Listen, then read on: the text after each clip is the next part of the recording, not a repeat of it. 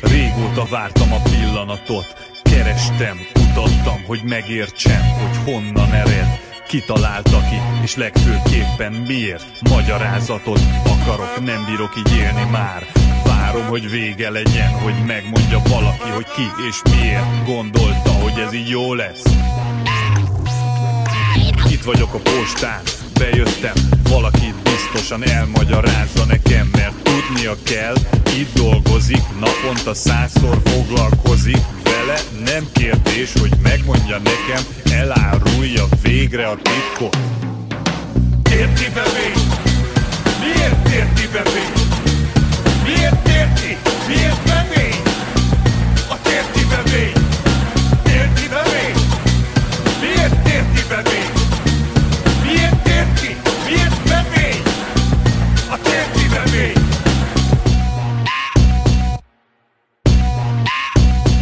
Then I'm gonna. Then I'm gonna.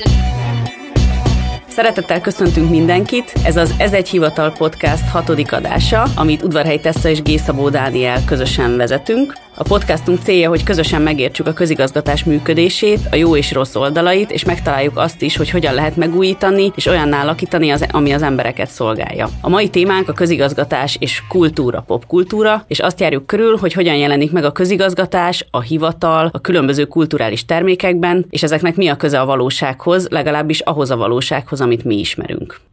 Amióta vannak városok és az emberek letelepettek, azóta van közigazgatás igazából. A egyiptomiak is csináltak írnokszobrokat, és végig kíséri az emberiség történetét, hogy valahogy meg kell szervezni a közös életet, és ahol voltak közszolgák, ott voltak korrupt közszolgák is. Ezeket az embereket pedig, hát a többiek nem szerették. A korrupt tisztviselőket Dante elhelyezi a pokol egy megfelelő bugyrában, és azt mondja, hogy forró szurokban kell fürödniük, és nem dughatják ki belőle egyetlen testrészüket sem, mert akkor az ördögök vasfilával megszurkálják őket. Egészen pontosan így hangzik ez a rész. Majd száz szigonyjal elkezdték böködni, titokban táncolj, mondták, meg ne lássuk, lent üzletelj a sötétben, ha tudsz. Így tuszkolják a konyhai segédek a fővőüstbe villákkal a húst, ha föl-följön a leves felszínére. És miért pont ezt a szöveget választottad? Szerintem iszonyú vicces. Engem indokolatlanul szórakoztat az, hogy ezer éve, vagy több száz éve, vagy akármikor ugyanolyan emberek éltek, mint most, és ugyanolyan problémáik voltak, mint most, és ugyanolyan humoruk volt, mint ma. Például az isteni színjátékban van egészen konkrétan fingós poén, ami szerintem iszonyú meglepő, hogy a világirodalom egyik csúcsában ezt megengedi magának a szerző, aki egyébként városatja volt, aztán nem az ő pártja került föl, ezért számbűzték Firenzéből, a pápát gyűlölte, úgyhogy őt is betette a illetve akkor még nem halt meg, amikor játszódik az isteni színjáték, de az egyik jelenetben utalnak rá, hogy az egyik pokolban levő ember kérdezi, hogy te vagy az Bonifác, mintha már azt gondolná, hogy a pápa érkezett meg a pokolba, ami a középkorban vagyunk, 1300 valahányban. Dante éppen számüzetésben volt, és mit csináljon, megírt egy könyvet, amiben elküldi az összes ellenségét a fenébe. Szerintem nagyon vicces ez, a, ez az egész koncepció, hogy, hogy van a pokol, amiről szól az egész meg a, meg a purgatórium, meg a paradicsom, erről szól az egész vallás, és Dante leírja lépésről lépésre, hogy igen, itt ezen a sarkon ez történik, azon a sarkon az történik, és így már sokkal kevésbé ijesztő a pokol, hogy lehet tudni, hogy igen, akkor én a hetedik uh, kör x szennyrovatába fogok kerülni, jó, oké, tudom, ez lesz a büntetésem. Még egy idézet arról, hogy ugyanabban élünk, mint 700 éve, és ugyanazok a problémák. Hisz elévül november közepére az októberben hozott rendszabály, még emlékszel ugye hányszor cseréltél törvényeket, pénzérmét, vezetőket, és lecserélted lakóidat is.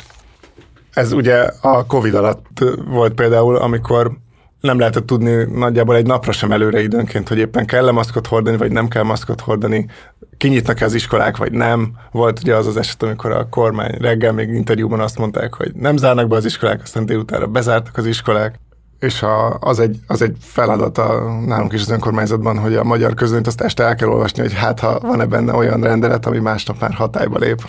A fővárosi közgyűlés szerdán szavazott a taxi díjszabásról, és este megjelent a magyar közlönyben egy rendelet a taxi díjszabásról. Ott az egy kérdés volt, hogy az most akkor érint minket, vagy nem. De ugyanaznap előzetes tájékoztatás bármi nélkül egy másnap hatályba lévő lépő kormányrendelet, arra hivatkozva, hogy háborús veszélyhelyzet van, amihez elég nagy képzelőerő szükséges. Ó, szűkagyú emberi ügyködés, micsoda hibás logika teszi, hogy szárnyalunk ugyan, de lefelé. Ez jogászként akar érvényesülni, az orvosként, ez papi címre vágyik, az uralkodna, csellel vagy erővel, ez lopni megy, az köztisztviselőnek, ez csak a testi örömök után szaladgál, az semmit tevésbe süpped. Dante nem volt túl jó véleménnyel a, azokról, akik nem elmélkedéssel töltik az idejüket, vagy a közért tesznek. Ez a paradicsomból származik ez az idézet, és a Szent Ferencet vezeti föl ezzel a résszel, mint ellenpont. Tehát a Szent Ferenc, Szent Ferenc az jobb dolgokat csinált, mint a jogászok, orvosok, köztisztviselők. Na ennyit Dantéról. Ez a Nádasdi Ádámnak az új fordításából voltak az idézetek. Sokkal érthetőbb, mint a régi. Jó, én egy újabbat hoztam, ez a Douglas Adams-től a Galaxis utakalaus topposoknakból van, ami ugye 1978-ban jelent meg először, és akkor most ezt fogjuk meghallgatni ebből egy részletet. Mr. Prosser áthelyezte testsúlyát egyik lábáról a másikra, de az is ugyanolyan kényelmetlen volt. Valaki döbbenetes alkalmatlanságról tett itt tanúbizonyságot. Mr. Prosser erősen remélte, hogy ez a valaki nem ő volt. Magának is joga van hozzá, hogy javaslatokat tegyen, vagy tiltakozást jelentsen be a kellő időben, jegyezte meg. A kellő időben, süvöltötte Artur. A kellő időben. Akkor hallottam először az egészről, amikor beállított ide egy munkás tegnap. Megkérdeztem, azért jött-e, hogy megpucolja az ablakot, mire azt felelt, hogy nem, hanem hogy szétrombolja a házat. Persze nem ezzel kezdte, dehogy. Előbb letörölt pár ablakot, megvágott öt fontra. Csak aztán mondta meg. De Mr. Dent, a tervek az elmúlt kilenc hónapban rendelkezésére álltak a helyi tervezőirodában. Ó, hogyne. Én is egyenesen oda mentem, hogy megnézzem őket, mihelyest hallottam a dologról, tehát tegnap délután. Maguk aztán nem erőlködtek valami nagyon, hogy felhívják rájuk a figyelmet. Úgy értem, hogy például szóltak volna valakinek, vagy ilyesmi. De hiszen a tervek ki voltak állítva. Ki voltak állítva. Éppenséggel a pincébe kellett lemennem, hogy megtaláljam őket. Ott van a kiállítási részleg. Zseblámpával. Talán leszakadt a villanyvezeték. Meg a lépcső. Nézze, végül is megtalálta a feljegyzést, nem? Ó, hogy ne felelte Artur, megtaláltam. Egy használaton kívüli WC-ben elsuvasztott, bezárt iratszekrény fenekén volt kiállítva, az ajtón a következő felirattal. Vigyázz, a leopárt harap. A fejük fölött elúszott egy felhő. Árnyékot vetett Artur Dentre, amint könyökére támaszkodva hevert a hideg sárban. Mr. Prosser összeráncolta a szemöldökét. Nem mintha szép ház volna, jegyezte meg. Sajnálom, nekem például tetszik. A gyorsforgalmi út is tetszeni fog. Ó, fogja már be, mondta Arthur Dent. Fogja be, és menjen a francba innen a rohadt gyorsforgalmi útjával együtt. Maga is tudja, hogy ezúttal elvetették a súlykot.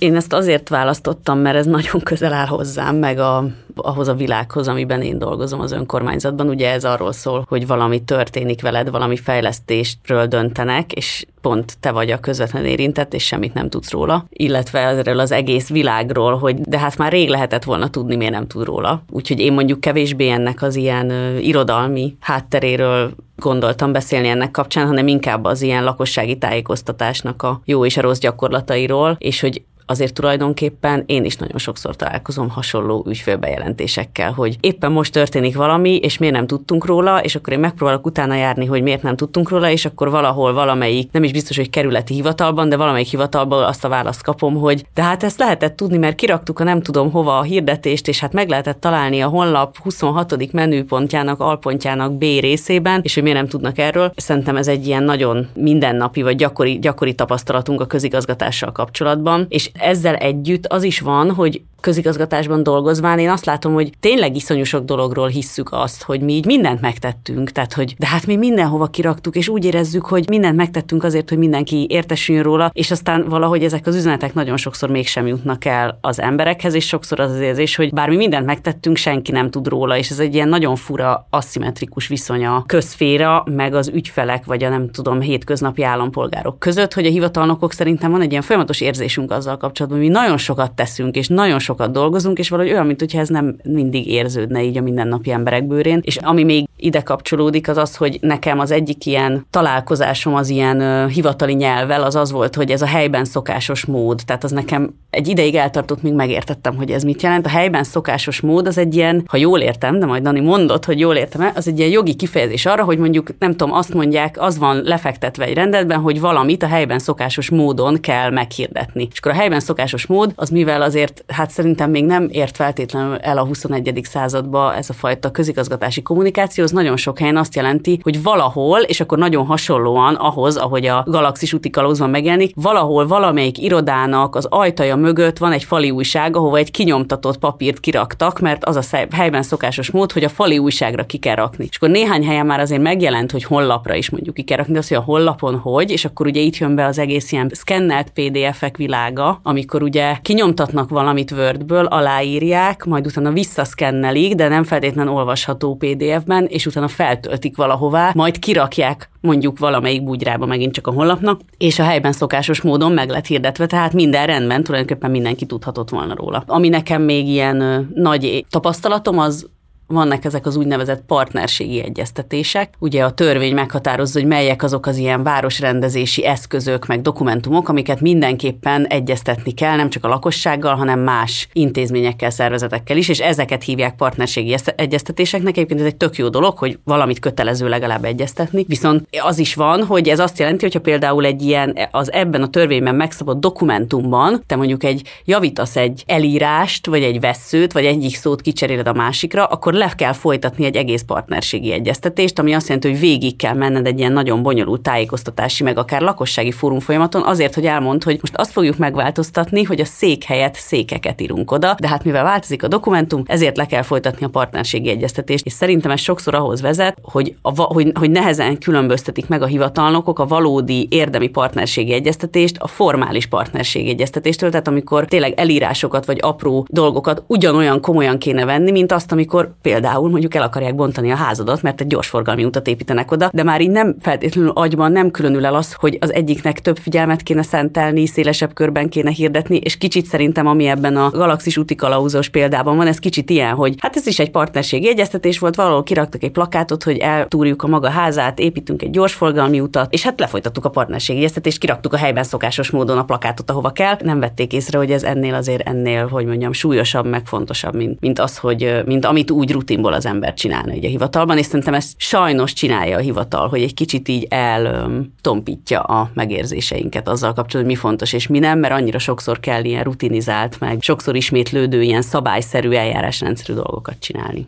Azzal teljesen egyetértek, és én is érzem, hogy annyi minden történik, annyi mindent csinál az önkormányzat, vagy bármelyik állami szerv, és ezekről mind érdemben kommunikálni iszonyú nehéz. Még amit reklámozni akar mondjuk hirdetésekben is, akár egy önkormányzat, az se jut el az emberekhez, mert akkor a zaj van, annyi hír bombáz mindenkit a Facebookon, meg az utcán mindenhol, hogy iszonyú nehéz érdemben üzeneteket átadni. De az is igaz, hogy, hogy egy csomó mindent meg nem jól csinálnak, tehát egy csomó mindent lehetne sokkal jobban kommunikálni. Nekem egy jó példa jut eszembe a Déri Miksa utca felújítása a 8. kerületben. Én ott lakok a környéken, és én úgy éreztem, hogy folyamatosan tudom, hogy mi történik, mert feliratkoztam az elején a hírlevélre, és mindig elküldték, hogy most ez lesz, most az lesz, most ide lehet menni, ötleteket adni, meg milyen munkafázis következik. Én azzal elégedett voltam, de elhiszem, tehát biztos volt, aki meg mondjuk nem találta meg azt a hírlevél feliratkozást, és akkor ő meg nem értesült róla, hogy mi történik. De ott úgy érzem, hogy a nyolcadik keret meg, megpróbált megtenni sokat, hogy a lakók képben legyenek. Na, ez jó hír, akkor ne, lehet, hogy ott nem fogják elbontani a házadat, és gyorsforgalmi utat építeni a helyére, úgyhogy nem tudsz róla. Ott az utat bontották el, és fákat építettek a helyükre. Ha már a érthető kommunikációról beszélünk, akkor egy I.S. Gyulától a napló, naplójegyzetekből egy részlet. A társas gépkocsiban, Pest környékén épp a hivatalos hirdetményekkel szemben telepszünk le. A kocsi még nem indul, de éhes szemem már is jár, a hirdetmény sorait futja végig. Bérlet jegyük el lesz kobozva. A szigorú képkocsi társaság nyilván szívesebben venné, ha a kevéssé kellemes elkobzó műveleteket valami harmadik személy, talán egy angyal vagy egy ördög végezné, ahogy minden más nyelvben udvariasan el is végzi. A magyarban nem végzi, bérletjegy nem lesz elkobozva, hanem valaki elkobozza, a tettesnek elő kell állnia. Igen, egy kicsit keményen hangzanék úgy, hogy elkobozzuk, de ez a nyelv nem ismer köntörfalazást. Ezen a nyelven még alig lehet hazudni, felelősségre, áldozatra kötelez. Szóval ezt I.S. Gyula írta, a 1941-es egyik nyugat számban jelent meg, és a hivatali nyelvről szól. Számtalan olyan dokumentumot kell nekem is elolvasnom nap, mint nap, amit egyszerűen nem értek, aztán olvasom még egyszer, és ja, igen, igen, jó, oké, akkor ez most erről szól, pedig azért ez, erről tanultam, meg mit tudom én, szóval elég sok ilyen szöveget olvastam, de csomó mindennel megbírkozni iszonyú nehéz. És akkor van, aki meg nem nem ott dolgozik, meg nem ez a munkája, számukra még nehezebb. És közvetlenül fogalmazni meg, meg nagyon nehéz. Még korábban vettem részt egy projektben, ahol egy viszonylag rövid információ halmazt kellett átadni érthetően, és nagyon-nagyon nehéz volt. Rengeteget teszteltük emberekkel, odahívtunk, vagy megkerestünk embereket, akik alacsonyabb iskolázottságúak, vagy nem ezzel foglalkoznak, hogy amit leírtunk, az érthető -e, és amikor mi már azt hittük, hogy ennél már nem lehet jobban megfogalmazni, akkor, akkor is kiderült, hogy mi érthető félre, vagy mi nem jó. Végül azt hiszem, ilyen 20 körüli verzió készült abból a két A4-es oldalnyi, vagy annál is kevesebb szövegből, és azután mondtuk azt, hogy jó, akkor ezt már lehet használni.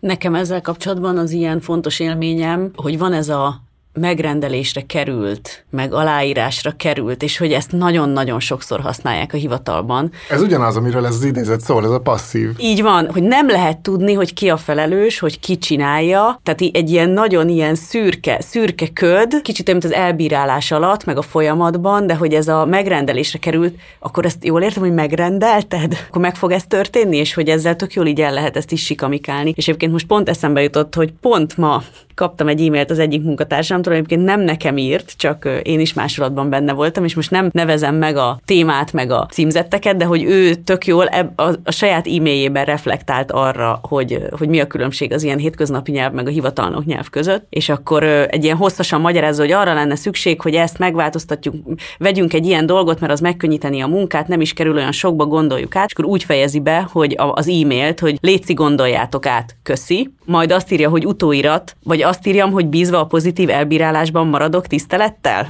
Mert hogy mi is folyamatosan így e között lavírozunk, hogy normálisan, értelmesen beszélni, de közben mégiscsak egy hivatalban vagyunk, és akkor ez például egy ilyen klasszikus példa erre. És én egyébként észrevettem, hogy elkezdtem használni azt, hogy megvitatásra került, meg hogy mondjuk a, nem, nem azt mondom, hogy még nem született meg a döntés, hanem hogy, hogy egyeztetésekre fog sor kerülni, vagy valami ilyesmi, ami valójában azt jelenti, hogy még lehet, hogy senki el se gondolkozott róla, vagy elgondolkozott, de még igazándiból fogalma sincs arról, hogy, hogy mit kell csinálni. Sokkal könnyebb így írni, sokkal könnyebb bonyolultan megérthetetlenül írni, mint egyszerűen, mert az akkor át kell gondolni még egyszer, strukturálni kell. Tehát szerintem érthető, hogy ezeket használják, ezeket a fordulatokat a közigazgatásban vagy máshol is, mert egyszerűen nehezebb érthetően írni, mint bonyolultabban, mert ahogy eszedbe jut, ha csak úgy leírod, és használsz benne ilyen került, meg ilyeneket, akkor azért hivatalosnak tűnik, jó lesz az úgy. Még egy olvasást igényelne, hogyha egyszerűen akarnánk fogalmazni, amire meg lehet, hogy nincs idő. Amúgy George Orwell, a 1984 szerzője is írt egy nagyon jó rövid eszét a Politics and English Language címmel, ugyanerről a problémakörről, hogy angolul se tudnak az emberek, akik használják, és miért nem, miért nem érthetően fogalmaznak. Egyébként szerintem ez az ilyen passzív beszélés, meg egy kicsit így az elhomályosítás annak, hogy ki is a felelős, meg ki az aktív cselekvő, ez azért részben betudható ebbe, ennek a hierarchikus működésnek is, nem? Tehát, hogy például sokszor van az, hogy mondjuk egy ilyen útmutatóban a, az ügyfeleknek az van írva, hogy ezt és ezt az ügyet a jegyző, a jegyzőhöz kell fordulni ezzel az ügyel. És akkor én ugye szoktam ilyen ügyfélhívásokat fogadni, és akkor azt mondják, hogy, hogy, a, hogy jegyzővel szeretnék beszélni. És akkor mindig meg szoktam kezdeni, hogy de mi az ügy, mert egyébként általában nem a jegyző egy személyben intéz intézi, hanem mondjuk neki van egy hatósági ügyosztálya, aki tulajdonképpen a jegyzőnek a megtestesülése, és tulajdonképpen a jegyző nevében végzik ezeket a dolgokat. És akkor többször volt az, hogy mindig, hogy mondtam, hogy, hogy értem, hogy ez a jegyzőhöz tartozik, de a birtokvédelemnek van egy saját ügyintéző, de ő mindenképp a jegyzővel akar beszélni. És akkor hát én adhatom a jegyző telefonszámát, csak valójában a végén nem ő fogja, és ez oké, okay, hiszen a jegyző az inkább egy intézmény, és nem, nem pedig egy személy, aki önmagában így, mint egy, nem tudom, individuum dönt dolgokról, hanem egy intézményt testesít meg, és hogy hogy ez az ilyen megvitatásra kerül, meg megrendelésre kerül, ez kicsit így ezért is van, mert valójában a hivatalnokok sokszor sajnos, vagy nem sajnos, de nem mint individumok működnek, hanem mint intézmények megtestesülései, akik eljárnak ügyekben, de nem, nem azért, mert ez az ő személyes érdeklődése, vagy hepje, vagy ő akar eljárni, hanem mert egy intézményt testesít meg így a, a kezével, meg a szájával. Igen, és közben ennek van szerepe is, tehát az, hogy egy ügy a jegyzőre van rakva, vagy a polgármesterre, vagy főpolgármesterre, az azt jelenti, hogy ő viseli érte a felelősséget, és ő írja alá a végén. Annak van értelme, mert akkor az a papír elé fog kerülni, és a végén ő neki kell a választók, vagy a, vagy a, jegyző a főnöket, tehát a polgármester szemébe nézni, hogy igen, most ez jó lett, vagy nem lett jó. Ha az lenne, hogy a más random ügyintézőkhöz van lett telepítve, az, az kisebb garanciális védelmet ad az állampolgároknak, mint hogyha egy, ha végső soron tudják archoz kötni, hogy akkor ezt a polgármester engedélyezte, vagy nem. És én róla fogok szavazni öt év múlva. Ez is érdekes, tehát hogy ez, ezért alakul ki szerintem sokszor az a téves képzet, hogy mindent a polgármester intézel, vagy mindent a jegyző intézel, vagy mindent a miniszter intézel, mert valójában teljesen természetes, hogy nem ő intézi el, hanem ő, valaki elintézi, és ő vállalja érte a felelősséget, és ezért megrendelésre került. Nem tudjuk, ki csinálta, de az biztos, hogy a végén a polgármester vagy a jegyző viszi el a balhét, hogyha nem jól tették meg azt a megrendelést. De ez így, így van jól szerintem. Végsősorban nekik kell felelősséget vállalniuk, mert ha, ha rossz, akkor rosszul szervezték meg a munkát, ha jó, akkor pedig jól szervezték meg a munkát. Akkor lehet, hogy mégis szeretjük ezt a passzív szerkezetet, azt azért nem Én... hiszem. Szerintem azért lehetne érthetően fogalmazni attól még, hogy más, más a felelős. A következő, még mindig a szép irodalomnál tartunk, az egy 1924-es szöveg, és Vladimir Vladimirovics Majakovszkitól származik, és az a címe, hogy Ön agyon ülésezők. Vladimir Vladimirovics Majakovszki Ön agyon ülésezők. Alig pittymallik, már látom, erre megy minden nap az emberfalka, az ár, a só, a jegy, az adó, s néhány segédhivatalba. Mint zápor elönti a papíros ott, alig hogy a házba lépett, kiszednek vagy ötven fontos ügydarabot, s értekezletre oszolnak a tisztviselő népek. Besonfordálok. Csak néhány szóra kérem, ősidők óta bejutni igyekszem, Ivan Ivanics elvtárs értekezik éppen az egyesített ló- és hangversenyügyekben. Letaposok vagy száz lépcsőfokot, rongy élet. Majd újra. Azt üzenik, egy óra múlva jöjjön el, értekezlet van. A szövetkezeti központnak egy üveg tinta kell. Egy óra múlva. Se titkár, se titkárnő nincs bent, nagy űr. Mindenki 22 éven innen a komszomol értekezleten csücsül. Késő este újra már mögöttem a hat emelet, a tetejére másztam. Ivan Ivanics elvtárs visszajötte, kérem. Ülésezik az A, B, C, D elnöki szobában. Lavinaként odarontok, hol ülésbe gyűlnek, útközben tajtékzó szitkokat okádok, és íme. Oda bent fél emberek ülnek. Hol a másik felük? Ez micsoda átok? Széjjel vágták, meggyilkolták, üvöltök, a testem hidegrázza, a szörnyű kép agyamra ment egészen, és hallom, a titkár nyugodtan magyarázza. Ezek egyszerre vannak két ülésen. Naponta vagy húszféle hivatalba rendezünk értekezletesdit. Szét kell szakadnunk, akarva, nem akarva. Derékig ott, a többi meg itt. Álmatlan izgalom éjjel, a nap korán ébred. Csak hogy eljött ez a pirkadat, ó, legalább még egy értekezletet, amelyen végleg eldöntik, hogy minden értekezletesdit tőből kiírtanak. Hát én ezzel nagyon tudok azonosulni. Én nekem úgy néz ki a naptáram, a munkanaptáram, hogy egyszer azt hiszem kiszámoltam, hogy minden héten olyan 12 és 15 közötti számú állandó megbeszélésem van. Én ezeket megbeszéléseknek hívom, de valószínűleg csak azért nem értekezletnek, mert elszégyelném magam, hogyha mindegyiket értekezletnek hívnám. Egyrészt én nagy megbeszélő kultúrás vagyok, tehát én szeretem, ha emberek leülnek és átbeszélnek dolgokat, és utána végzik el a munkájukat. Tehát az nagyon rossz, amikor nem beszélünk, hanem mindenki úgy kb. feltételez kérdezi, hogy a többiek mit akarhatnak, vagy mi a, mi a dolog, vagy mi a rutin, és akkor azt szerint működünk. Tehát szerintem megbeszélni jó, de azért az a mennyiségű egyeztetés és értekezlet és megbeszélés is sokszor partalan, vagy nem jól szervezett, vagy nem jól vezetett, vagy igazán felállunk, és a végén nem is emlékszünk, hogy mire jutottunk. Azért az nekem itt a közigazgatásban többször fordul elő, mint mondjuk a civil szférában, ahol ugye sokkal többet dolgoztam, mint a közigazgatásban, ahol azért valahogy azt érzem, hogy jobban odafigyelünk az időnkre, hogy... Úgy ez a civil szférában Figyelnek jobban? Igen. Szerinted nem? Én is dolgoztam a civil szférában, és ott is voltak borzasztó meetingek, meg itt is vannak borzasztó Aha. meetingek, meg szerintem az egy ilyen szinte ilyen popkulturális jelenség, hogy a versenyszférában is milyen borzasztó meetingek vannak. Ez a mondás, hogy ez a meeting lehetett volna akár egy e-mail is. Ez ilyen mémeken szokott. Jó, mondjuk az igaz, hogy például a civil szférában, főleg azokban a projektekben, amik például Európai Uniós finanszírozásúak, ahol ugye iszonyú sok pénzt adnak arra, hogy emberek találkozzanak egymással, és egyenek, igyanak, megszálljanak és utazzanak, ja. és ott tényleg így ezek az ilyen partner meetingek, és akkor három-négy napot eltöltenek valahol, és tényleg ez is lehetett volna egy, nem tudom, egy online megbeszélés, vagy egy másfél órás Zoom megbeszélés, de azért jól összejövünk és megbeszéljük. Szóval ez az egész ilyen értekezlet kultúra, meg túl sokat ülésezés, azért ez igen, szerintem ez úgy általában jelen van a kultúrában, de szerintem azért nem véletlen, hogy nagyon sok ilyen popkulturális, meg kulturális elem, főleg az ilyen bürokratikus szervezetekhez köti ezeknek az ilyen végtelenített értelmetlenségét. Nekem erről eszembe jut egy nem kulturális, hanem tudományos szövegből egy idézet, egy magyar kutatók csináltak interjút központi közigazgatásban dolgozó emberekkel, és az egyikük mondta azt, hogy a helyettes államtitkárok teljesen hülyék. Nincs munkaterv, mindenki csak azzal foglalkozik, ami éppen abban az egy pillanatban a legfontosabb. Azért, mert be vannak szarva.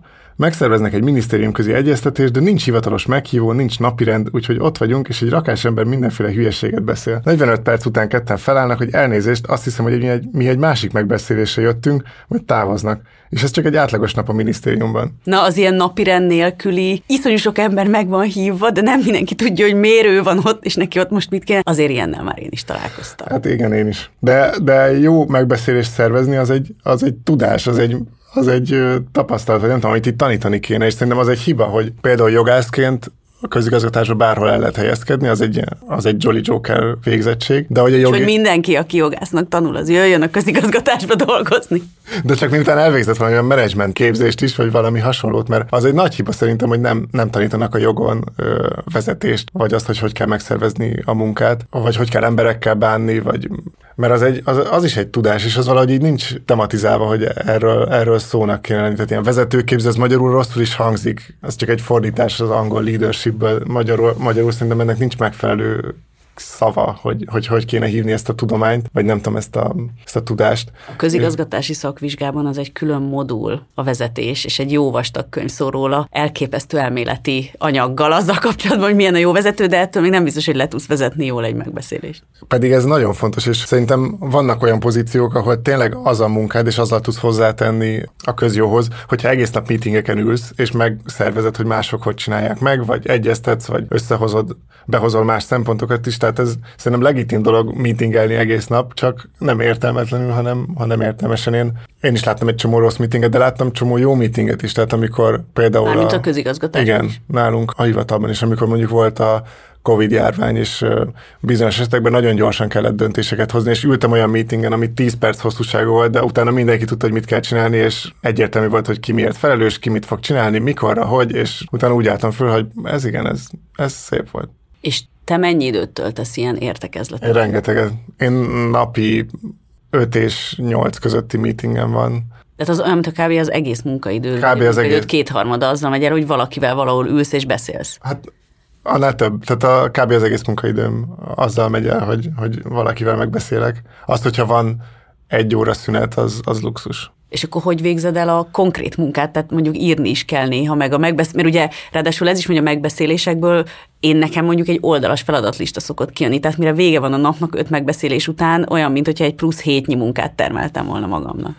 Én vezető vagyok, ugye főosztályvezető, és az én munkám az, az, az hogy megszervezzem, hogy hogy, hogy zajlik a, a munka a főosztályon. Tehát olyan, hogy én írok valamit, az nagyon-nagyon ritka. Mert nincs rá időm egyszerűen, tehát ez nem hatékony, hogyha magamra vállalnék ilyet. Néha van, mert muszáj, de az akkor, az akkor van, hogy sokáig húzódik, mert egyszerűen nincs rá időm. Mert sokkal fontosabb az, hogy valakinek el kell intézni valamit, meg kell beszélni valakivel valamit, vagy kérdése van, hogy most erre menjünk, vagy arra menjünk, és el kell döntenie valakinek, hogy mi legyen, és akkor vagy én eldöntöm, vagy megmondom, hogy ki tudja azt eldönteni. És igen, én igyekszem a, minél rövidebbre fogni ezeket a megbeszéléseket. Az alap az az, hogy fél órás maximum egy megbeszélés. Hogyha komolyabb az ügy, akkor, akkor legyen egy óra. És ezt most szerinted hogyan tanulja meg egy hivatalnok, hogy ezt hogy kell csinálni? Egymástól tanuljuk, és akkor mondjuk sokszor a rossz példát tanuljuk tovább, vagy van, aki innovál, és akkor így szól, hogy jó, lehetne ezt azért hatékonyabban csinálni. Egyébként tényleg például az online megbeszélések az a Covid áttörés volt, tehát az a Covid előtt az egészen elképzelhetetlen volt, hogy online tartunk bármilyen megbeszélést, és szerintem nagyon nehezen álltak át ezek a hivatalok arra, hogy egyébként online is lett. Nem kell mindenkinek folyamatosan jegyzetfüzetekkel rohangálni az épületben, meg, egy, meg más épületben keretekből átjönni azért, hogy negyed órát megbeszéljünk, hanem hogy lehet online is, tehát ez már egy áttörés. De én azért azt látom, hogy nehezen megy annak a megtanulása. Tehát kicsit megtanultuk elviselni ezeket az értekezleteket, és nem feltétlenül van ilyen erős törekvés arra, hogy változzanak meg, hanem mindenki elviseli, közben lehet, hogy mással is foglalkozik, vagy nem teljesen ott van a feje, de hogy szerinted, tehát hogy most tanulj, például nálatok tanulják az emberek valahogy, hogy hogy lehet jól csinálni ezt? Van néhány képzés, ahol, ahol ilyesmiről is van szó, de nem, nem az az általános, tehát nincs, nincs erre így reflektálva rendesen. Szerintem ez egy gond. Vala, valahogy csináljuk a meetingeket, van, aki jobban, van, aki rosszabbul. Az online-nak szerintem van előnye, például egy online meeting az általában pontosabban kezdődik, mint egy nem online. Cserében nincs meg az a lehetőség, hogy a vég, utána még odamész valakihez, és megbeszélsz vele még egy másik dolgot, hanem akkor ezt külön fel kell hívni, vagy valami, még egy megbeszélést kell szervezni. Ugye ez 1924-ben született, az a címe, hogy ön agyonülésezők, és akkor most így a, a Daninak a szavajárását használva ez ma kb. ugyanez, csak ez ilyen ő nagyon meetingelők, mert ugye te a meeting szót használod, én próbálom a megbeszélés, de azért valójában ez ma pontosan ugyanúgy néz ki, hogy bemegy az ügyfél, és mindenki valahol meetingel vagy értekezik éppen, és utána egyikről a másikra megy át, és próbálja szervezni a munkáját. Hát azért vannak emberek, akiknek az a dolga, hogy nem meetingeljenek, nem fogadják az ügyfeleket. Reméljük. Reméljük, hogy ők is valahol dolgoznak az épületben. Hát az ügyfélszolgálaton nem.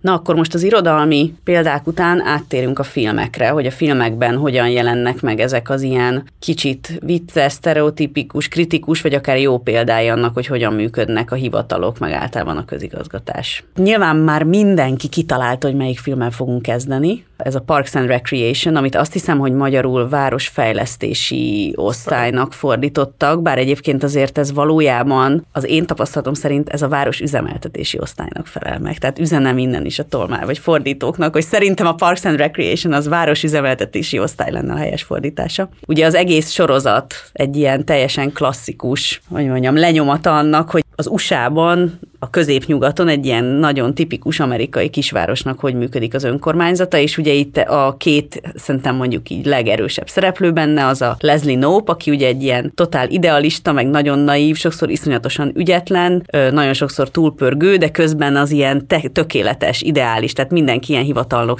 hivatalnokot szeretne az önkormányzatába típusú ember, aki így nagyon-nagyon kedves és nagyon jó indulatú, hatalmas az igazságérzete, minden problémát meg akar oldani, és ilyen mindenbe beleszáll, a, tehát hogy ami a klasszikus hivatali képnek az ellentéte ő, akiből aztán, hát remélem most nem spoilerezek, de ugye a végén polgármester lesz belőle, és ez szerintem csodálatos, hogy egy ilyen fejlődés történetem megy keresztül, és akkor ugye az ő tulajdonképpen ellentét párja ebben a sorozatban a Ron Swanson, aki pedig ennek a városüzemeltetési osztálynak a vezetője, Paniban, tehát ebben a városban, amiről szól ez a film, és ugye ő az a szereplő, aki meg a, tehát míg a, a Leslie Knope, ő ugye töké, abba hisz, hogy a közszolgálat, és azért dolgozunk éjjel-nappal, hogy az embereknek jó legyen, és akkor a Ron Swanson meg azt testesíti meg, ami egyébként szerintem nem egy gyakori jelenség a közszolgálatban, aki egyáltalán nem hisz az államban, nem hisz a közszolgáltatásokban, azt gondolja, hogy mindent privatizálni kéne a fenébe, beleértve a saját munkahelyét is, tehát ő azt gondolja, hogy amit ő most csinál, az teljesen értelmetlen és nem szabad. Ha jól végezné a, a munkáját az osztály, akkor az emberek még akár szeretnék is a közszolgáltatásokat, meg a hivatalokat, úgyhogy ő minden mindent megtesz azért, hogy ne szeressék az emberek ezt, és hát ennek érdekében kifejezetten alkalmatlan embereket is felszokott venni. Ez a rész, amit én kiválasztottam, vagy ez a pici, nem tudom, jelenet, ez nekem, nekem nagyon kedves a szívemnek, mert ő egyszer még nagyon ritkán a Ron Swanson úgy dönt, hogy mégiscsak lehet, hogy kéne valamit csinálni az embereknek.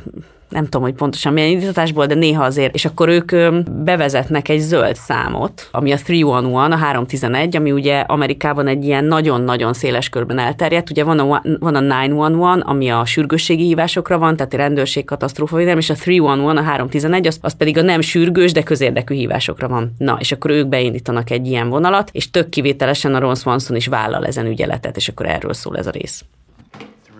Well, Diane, for potholes, you want to speak with Public Works. I understand you've tried them four times. Government is inefficient and should be dissolved. Please hold while I transfer you.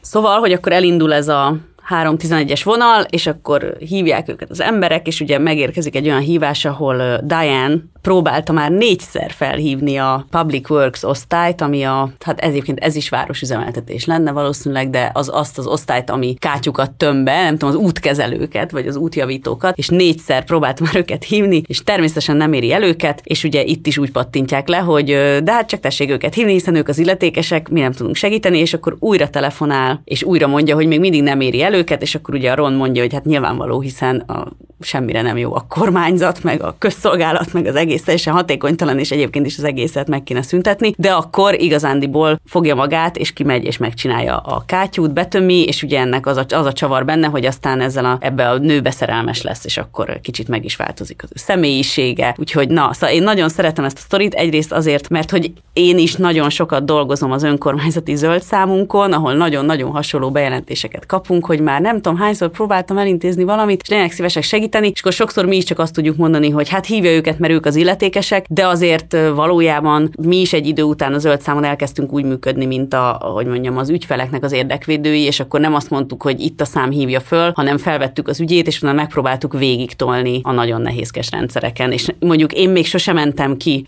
kátyút betömni, de azért nem mondom, hogy nem volt olyan, hogy már azt gondoltam, hogy az lehet, hogy egyszerűbb lenne, hogyha én mennék és oldanám meg azt a problémát, mint ha most ezt megpróbálom, nem tudom hány hivatali ügyosztályon áttolni, és egyébként azért van is olyan, hogy, hogy azt mondjuk, hogy na jó van, akkor majd, majd akkor felkeressük és segítünk abban. Tehát, hogy akkor inkább segítünk kitölteni a papírt, vagy segítünk valamit elvenni valahová, inkább önkéntesen, vagy mi magunk, nyilván nem nagyon sokszor, de hogy azért ez nálunk is előfordul. Azért, hogyha nem ilyen Parks and Recreation cinizmussal közelítünk ehhez, azért szerintem egyébként ezek az ilyen zöld számok, meg ilyesmik, ezek azért arra tök jók, hogy valójában fejlesztő hatással vannak a hivatalokra. Tehát, hogy az tök jó, hogyha ilyen nagyon közvetlenül tudnak az emberek bejelenteni problémákat, mert akkor jó esetben, jó esetben a hivatal észreveszi, hogy valami el van akadva, és, és azt ki kellene javítani a rendszerben, mert ugye nem normális, hogy négyszer kell felhívni valakit, és akkor sem intézik el.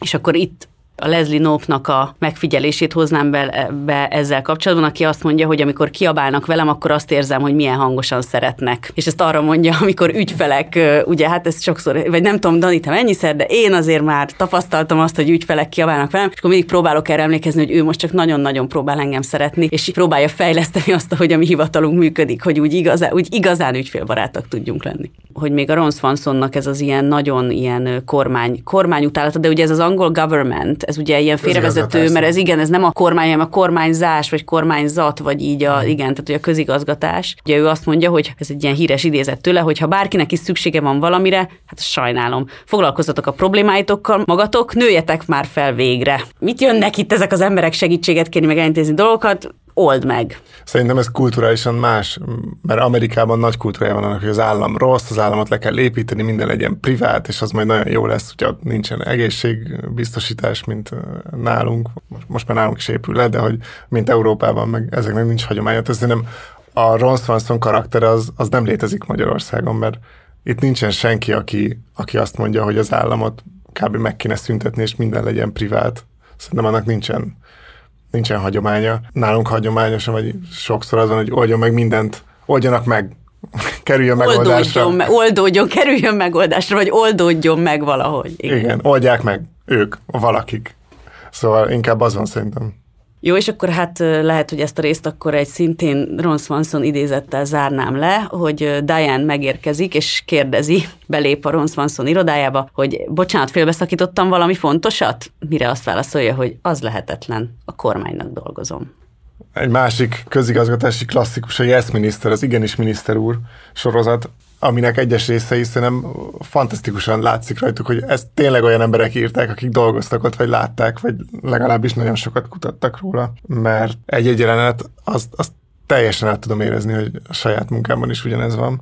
Én be kell, hogy valljam, hogy az egész sorozatot nem néztem végig, úgyhogy lehet, hogy lesznek olyan utalások vagy hibák, amiket elkövetek, de van például egy rész az emlékeztető írásról, ahol a Sir Humphrey, aki a nagy tapasztalatú közszolga, akinek az élete az, hogy ott dolgozik, és a politikusokat teljesen lenézi, ő azt gondolja, hogy a közigazgatásnak kellene uralnia és irányítani a hangját, a világ legnagyszerűbb országát, és ebben a részben, amit majd a linket hozzá belinkeljük a leírásban, arról szól, hogy a, az emlékeztetőben nem annak kell kerülnie, nem csak annak, ami, ami elhangzott, hanem aminek el kellett volna hangoznia, vagy ahogy a meetinget vezető miniszterelnök egyfajta utolagos átgondolás után gondolta, hogy annak el kell hangoznia, és a döntésnek meg kell születnie, és mivel tekintettel arra, hogy a megbeszélésen sokan vannak, akiknek különböző emlékeik lehetnek arról a megbeszélésről, ezért készülnek az emlékeztetők, és ami nem kerül bele az emlékeztetőbe, az, az nem úgy hangzott el, hiába emlékszik arra esetleg több ember is ezzel, ezzel egybehangzóan. És természetesen Sir Humphrey végtelenül cinikus, de a valóságban is az van, hogy az emlékeztetőnek az a feladata, hogy ne kelljen végigolvasni 60 oldalt, ami ott a vita volt, hanem a, a döntés legyen benne, hogy akkor ennek az embernek ezt kell csinálnia, ez különbözteti meg a jegyzőkönyvtől, ami ugye minden tartalmaz, hogy ki mit mondott azt is, és az természetes módon egy hatalom, hogy kiírja az emlékeztetőt, és milyen szavakat használ, milyen határidő, hogyan fogalmazza meg azt, ami elhangzott. Van egy másik emlékeztetős jelenet is, ahol pedig azt kell valahogy kiókumulálni, hogy a miniszterelnök mondott valamit, de az, de az rendkívül kellemetlen, hogyha az nyilvánosságra kerülne, és hogyan lehet úgy megfogalmazni, hogy igaz is legyen, tehát tényszerűen az, ami az emlékeztetőben van írva, az elhangzott a megbeszélésen is, de összességében mégiscsak homlok egyenest ellen, ellentmondásos, vagy ellentétes legyen a, a, az értelme, mint ami elhangzott. Konkrétan arról van szó, hogy egy valamilyen dokumentumot, a miniszterelnök azt mondja, hogy ez ne kerüljön nyilvánosságra, ezt nyomjuk vissza, és senki ne tudja meg soha. És ezt mondta a szavak értelme szerint, er, ezt akarta a megbeszélésen. Az emlékeztetőbe viszont azt került, hogy tudomásul vette, hogy a az igazságügyminiszter azt mondta, hogy nincsen jogi lehetőség arra, hogy ezt a nyilvánosság elől elzárjuk. Mind a kettő igaz. Én egyébként kerültem már bajba azért, mert nem tudtam a különbséget az emlékeztető és a jegyzőkönyv között. Ez még egy, hogy mondjam, az önkormányzati pályafutásom elején volt, és akkor, és akkor valakinek ezzel plusz munkát okoztam, hogy én azt mondtam, hogy hát kell jegyzetet készíteni, én ezt a jegyzet szót használtam, amit ők jegyzőkönyvnek értettek, legépelték szó szerint, utáltak engem, hogy mi a francnak kell erről szó szerint jegyzőkönyv, és azóta már tudom, hogy mindenképpen azt a szót kell használnom, hogy emlékeztető ahhoz, hogy ne próbáljanak meggyilkolni a munkatársaim, hogy egy mm, találkozóról miért kéne szó szerint jegyzet. Igen. Megint a jegyzetet mondom, tehát szó szerinti jegyzőkönyv. Egy harmadik jelenet, ami még eszembe jutott, az az, amikor, ami arról szól, hogy azt kontrollálni, hogy ki fér hozzá a miniszterelnökhöz, ki juthat, ki juthat be a szobájába, és a Sir Humphrey szeretne bejutni, de akkor éppen valamilyen okból kegyvesztett, és már az ablakon akar bemászni, de hogy azt karikírozza ki ez a jelenet, hogy az, hogy ki nek van hozzáférése, ki tud beszélni a döntéshozókkal, annak végtelenül nagy jelentősége van, mert ha a fülébe lehet duruzsolni, vagy lehet, meg lehet említeni egy-két dolgot, akkor az a befolyásolni lehet a döntést. Ezért vannak például kabinetfőnökök, meg ilyen kapuőrök. A meg személyi titkárok. Mindenféle szervezetekben, akik, akikhez oda lehet menni, el lehet mondani, és ő azt mondja, hogy nem ezzel nem, ezzel nem fog, nem fog uh, foglalkozni, mert nyilván amiről, amiről korábban is beszéltünk, hogy nem, nem kapcsolhatom a jegyzőt minden ügyben, mert akkor egész nap telefonálna, és még úgyse tudna mindenkivel beszélni, és semmi nem lenne elintézve. Igen, és egyébként szerintem tök nagy felelősség ez a kapuőr szerep, meg egyébként lelkileg is megterhelő, mert azért nagyon sokszor ők szűrik azt, hogy el kell tudniuk dönteni, hogy most az tényleg érdemese, hogy a döntéshozóig eljusson valaki, vagy igazándiból ez másnak a dolga, és megoldásra fog kerülni, de az nem a polgármester lesz, aki ezt a megoldást megoldást meg fogja Igen. hozni. Ez nem egy népszerű szerep. Nem. Nemet kell mondani egy csomószor most egy olyan filmet hozok, amit nem feltétlenül kötünk közigazgatáshoz, tehát nem olyan klasszikus, mint a Parks and Recreation, meg a Yes Minister, ami mindenkinek eszébe jut, amikor a közigazgatásról van szó. Ez a Gilmore Girls, azt hiszem, hogy magyarul a címe az, hogy Szívek szállodája. Ugye ez egy anya-lánya kapcsolatról szól. Ők egyébként Új-Angliában, tehát az Egyesült Államok észak, északkeleti részén vannak. Egy ilyen nagyon klasszikus új-angliai kisvárosban, és akkor egyrészt az ő anya-lánya kapcsolatukról szól, de most minket nem ez érdekel, hanem hogy, hogy ebben a sorozatban időről időre megjelennek ezek a falugyűlések, vagy ilyen town meetingek, vagy a kisvárosnak a gyűlései, ahol különböző, hát ugye a film alapján hülyeségekről beszélgetnek, és próbálnak közösen dönteni. És mielőtt a konkrét jelenetről beszélnék, vagy a filmről, csak annyit mondani kell, hogy egyébként ez a műfaj, ez a town meeting, ez egy ilyen nagyon-nagyon régre visszanyúló dolog ezen az új angliai részén az Egyesült Államoknak, tehát a 17. század óta csinálják, tehát lényegében azóta, amióta angol telepesek oda beköltöztek, és ez egy én is vettem részt egyébként egy ilyenen, vagy több ilyenen, ami egy ilyen nagyon bázis demokratikus formája annak, hogy tényleg ezek a kisvárosok, amiben pár száz vagy pár ezer ember él, összejönnek, és tök közvetlenül vitatnak meg, és hoznak döntéseket a várost érintő ügyekben. Tehát, hogy ha valaki ezt a Gilmore Girls-ös falugyűlést, vagy városgyűlést, vagy town meetinget megnézi, akkor egyébként ez vicces, mert olyan, mintha ilyen teljesen érdektelen dolgokról beszélnek, meg, meg meg az egész olyan nagyon abszurdnak tűnik, de valójában ezek történnek mai, a mai napig ezekben a, a, az új, angli, új angliai kisvárosokban, és egyébként nyilván van, hogy hülyeségekről beszélnek, meg kis dolgokról, de hogy a város ügyeit is ezeken a helyeken szokták eldönteni. Ebben a sorozatban a, ezeknek a falugyűléseknek nagyon sokféle témájuk lehet, tehát például az egyik téma az az volt, hogy a, a falunak van egy trubadúrja, és megjelenik egy rivális trubadúr, és akkor ezt a konfliktust a falugyűlésre hozzák, és megpróbálják megoldani, hogy hogyan lehet eldönteni azt, hogy melyik trubadúrnak van joga ebben a faluban énekelni. Vagy például a polgármestere ennek a falunak megpróbálja betiltani a tüntetéseket, mert hogy pont olyan dologról, tehát hogy úgy akarnak tüntetni, ami neki nem lenne jó, és akkor ugye azon azt hozza föl, hogy kaptak engedélyt, vagy nem kaptak engedélyt, és akkor ebből egy egész nagy vita alakul ki az amerikai demokrácia lényegéről, ahol ugye a szólásszabadság meg a tüntetéshez való jog, de mondjuk van egy olyan, egy olyan alkalom is, amikor egy üvegházról, üvegház telepítéséről van szó, és hogy az hány centire van pontosan az úttól, mert hogy a helyi rend rendeletnek megfelel vagy nem felel meg. Na szóval ilyen fantasztikus ügyeket tárgyalnak meg, de ami, amit én példának akartam hozni, az, a, az egy olyan falugyűlés, ahol a, egy zöldségesnek az engedélyről van szó, szóval, aki a falu főterén, az is ugye egy ilyen klasszikus új angliai főtér, ez a The Commons, tehát az ilyen igazi klasszikus köztér, ahol mindenki összejön és dolgokat közösen csinálnak, és akkor itt megjelenik egy hippi, aki zöldségeket árul, és ez nagyon felidegesíti a polgármestert, mert neki meg egy boltja van, és akkor attól fél, hogy ez rivál, tehát hogy ez konkurencia lesz, és hogy el fognak tőle pártolni a lakók. Taylor, you have the floor. Thank you, Patty. My issue, ladies and gentlemen, is in the form of a grievance against this hirsute hippie who opened a produce stand in the park. Oh, yeah. Killer veggies. Tasty. The squash is beautiful. Sexy. It's sexy squash. Sexy or not, I demand that this man produce his permit post haste. Got it right here. Mm hmm. Just what I thought. This is not the proper permit for this kind of business. This is a Type 24B, otherwise known as a cart kiosk cart kiosk permit. This is not valid for your business. Szóval akkor ugye ebben a részben a polgármester, aki átadja a szót a valaki másnak, hogy ne ő vezesse a falugyűlést, azért, hogy ő is tudja a saját ügyét behozni.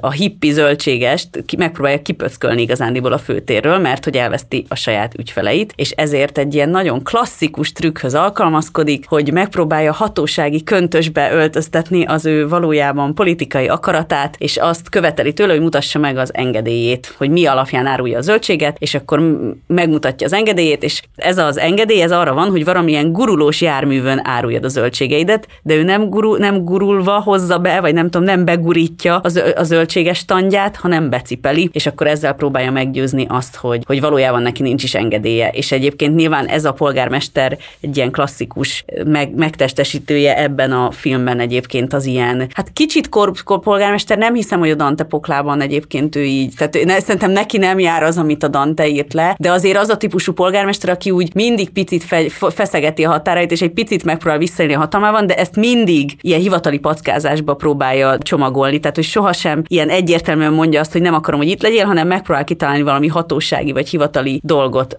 amivel aztán úgy lehet a dolgokat alakítani, hogy ő szeretné. Egyébként sose sikerül neki, tehát itt sem tudja kipöckölni a hippi zöldségest, mert a falu lakói nagyon szeretik, és azt mondják, hogy hagyja már ebbe ezt, abba ezt a hülyéskedést. Minden esetre ez egy ilyen nagyon kis aranyos sorozat, de hogy azért szerintem ilyen van, hogy a politika administratív állarcba rejti az akaratát, és ezt nem jó látni, szerintem, és szerintem a legtöbb közigazgatásban dolgozó munkatárs nem szeret ehhez asszisztálni, amikor ezek történnek, vagy amikor azt észreveszi, hogy ezt próbálja valahogy a, politika rányomni a közigazgatásra.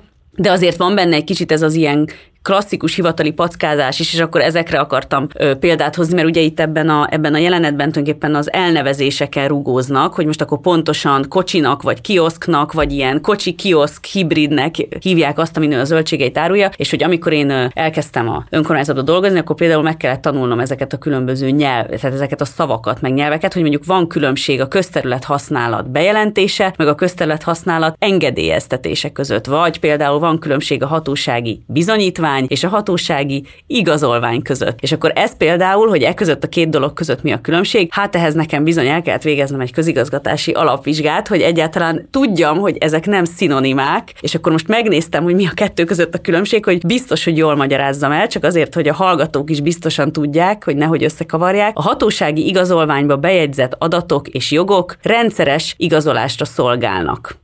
Ezzel szemben a hatósági bizonyítványt az ügyfél általában egy alkalommal használja fel, vagy a használat csak egy meghatározott rövid ideig tart. Tehát a hatósági igazolvány az olyan, mint a személyi igazolványunk, mindig örökké nálunk van, és rendszeresen igazoljuk, és mondjuk a hatósági bizonyítvány az meg olyan, hogy mondjuk bizonyítják, hogy nem tudom, élettársi kapcsolatban él valaki éppen abban a pillanatban, vagy abban a pillanatban mennyi jövedelme van, vagy milyen típusú ellátást kap. Ez a Gilmore Girls jelent, ezt szerintem klasszikusan ilyen hatósági igazolvány, vagy hatósági bizonyítvány bizonyítvány, és hogyha nem jót választottál, nem jót hoztál, akkor nem fogjuk tudni elintézni az ügyedet. Hát szerintem ez egy tipikus és rendszeres tapasztalat. Az jut eszembe, hogy én nem ismerem ezt a sorozatot elég behatóan, de, de az, az tök szép benne, hogy a polgármester ugye akarja a kis trükkjeit csinálni, aztán mégse sikerül neki soha, mert az emberek megakadályozzák, mert törődnek a, az ügyekkel, ami ott történik a falujukban. Egy másik film, ami nagyon-nagyon vicces és közigazgatásról szól, a Coen testvéreknek a Burn After Reading című filmje. Ez arról szól, hogy emberek félreértések miatt teljesen ö, más, bonyolult eszement szituációba kerülnek, ami, és senki nem ért semmit igazából, hogy mi történik. A CIA egyik volt titkos ügynöke, összegabajodik másokkal, emberek meghalnak, bizonyos emberek összejönnek másokkal, egy edzőteremnek a magán edzője megzsarolja a volt titkos ügynököt, hogy megtalálták a titkos dokumentumait az öltözőben, és már az orosz nagykövetség is belekeveredik a CIA és ügybe. Ebben a jelenetben, ami a film végén van, a CIA egyik ilyen alsó középvezetője megy jelentést tenni az ő egyel fölötte levő, szintén még ilyen középvezetői szinten levő főnökének, megy a folyosón, átmegy a padlószőnyeges folyosóra, mert hogy már ez egy magasabb szint, és uh, ott akkor megpróbál jelentést tenni, de hogy igazából ő se tudja, hogy mi történt, senki se tudja, hogy mi történik, senki nem ért semmit, és akkor elmondja, hogy hát igen, találtak holttestet, de nem tudjuk ki az, a volt ügynökünk az valamit csinál, de igazából azt se tudjuk, hogy mit csinált, és akkor a főnöke megkérdezi, hogy mm, és amúgy milyen szintű titkosítású iratokról volt szó, mondja, hogy hármas, és mondja, hogy oké, okay, az nem számít, és majd gyere vissza egy újabb jelentéssel, hogyha nem tudom, hogyha ebből bármit megértünk. A Coen testvérek ez a film is, meg egy másik film is arról szól, amikor így az emberek csak így nem értik, hogy mi van. Hogy így történnek dolgok körülöttünk, félreértések miatt teljesen megváltozik az életünk, de igazából senki nem érti, hogy mi történik, és ez, ez valahogy szerintem egy jellemző dolog a közigazgatásban is, amikor ilyen akár nagyon apró dolgokon félre tudnak menni, mint bármilyen nagy szervezetben félre tudnak menni nagyobb dolgok, és jó esetben az akkor kiderül egy vagy két héttel. De van olyan szerintem, hogy hónapokig, hónapokig nem, nem érted, hogy miért az történik, és egyszer csak kiderül, hogy valaki mondjuk valahol félreolvasott valamit, vagy elfelejtett egy darab információt, és akkor végre mindennek értelme van. Igen. És olyankor azért van értelme meetingeket szervezni, mert ott kiderülhetnek ezek a félreértések, és nem dolgozik valaki hetekig egy, egy, egy e-mail félreolvasása miatt. Akkor, hogyha az emlékeztető olyan, hogy egyébként azt tartalmazza, ami el is hangzott. Szóval én mindenkinek ajánlom ezt a filmet, mert iszonyú vicces. Most elég sok irodalmi alkotást, meg filmet is mutattunk be nektek, amiben a közigazgatás jó és rossz oldalait mutatták be, de most akkor így még lezárásként egy művészeti alkotás, amit így podcastba picit nehéz átadni. Egy festményről van szó. A Sienában a 11. században készült a Jó és a rossz kormányzás allegóriája című festmény, ami a, a városi egyik tanástermet díszítette, és az egyik falon ott van a jó kormányzás következménye, a másik oldalon pedig ott van a rossz kormányzás következménye. Jó kormányzáson az emberek táncolnak, meg boldogok, meg bőségesen van étel, mindenki jól érzi magát. Rossz kormányzásos oldalon pedig betegségek vannak, háborúk, éhínségek, és ez szolgált emlékeztetőül a város vezetőinek, hogy hogyan kell irányítani, és miért dolgoznak.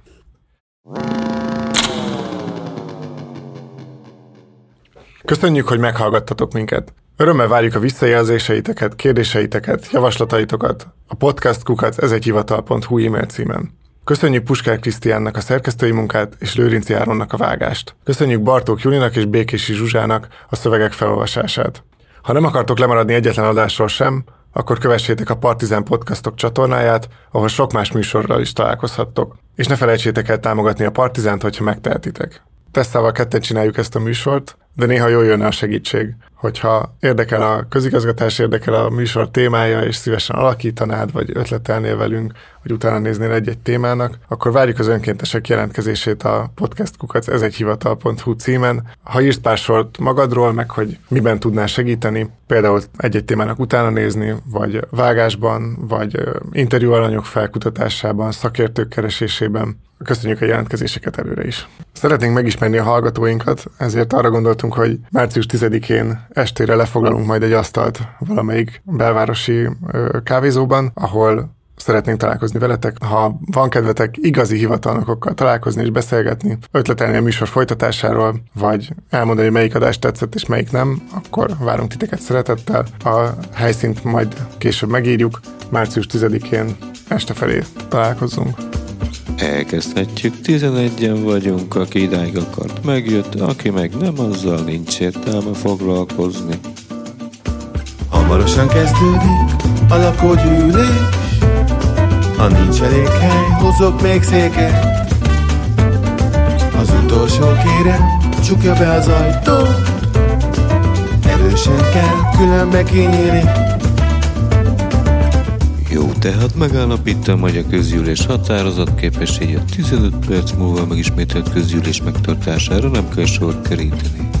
Nézzük a napi rendi pontokat, azok elfogadásáról kézfeltartással dönt a közgyűlés.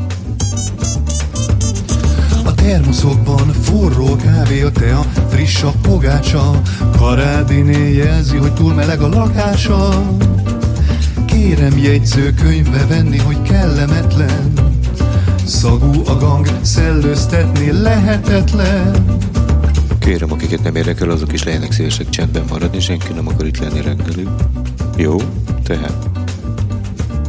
Egyes pont, levezető elnök, jegyzőkönyvvezető, jegyzőkönyv hitelesítők, megválasztása, kettes pont, napirendi pontok megszavazása. Kis izgalom, jön a szavazás, a téma a pince, kérem szóljunk a dohányzóknak, hogy jöjjenek be. Egy jó közgyűlés ismérve a vidám hangulat Lalika Imréné a pamukékkal mindig jól mulat Hiszen a részvevő lakók mind kellemes emberek egy lakógyűlés fontos esemény árad a szeretet. Nem szeretem, amikor beledumálunk. Jó, tehát akkor 35 hányadban döntöttünk a 7,2 négyzetméteres közös használatú helység 99 évre történő kizárólagossági használatbevételéről László Béla javára. Akkor 38 millió 500 ezer forint. Jó? Tessék? Jó napot, a Béla vagyok, csak annyit szeretnék mondani, hogy... Béla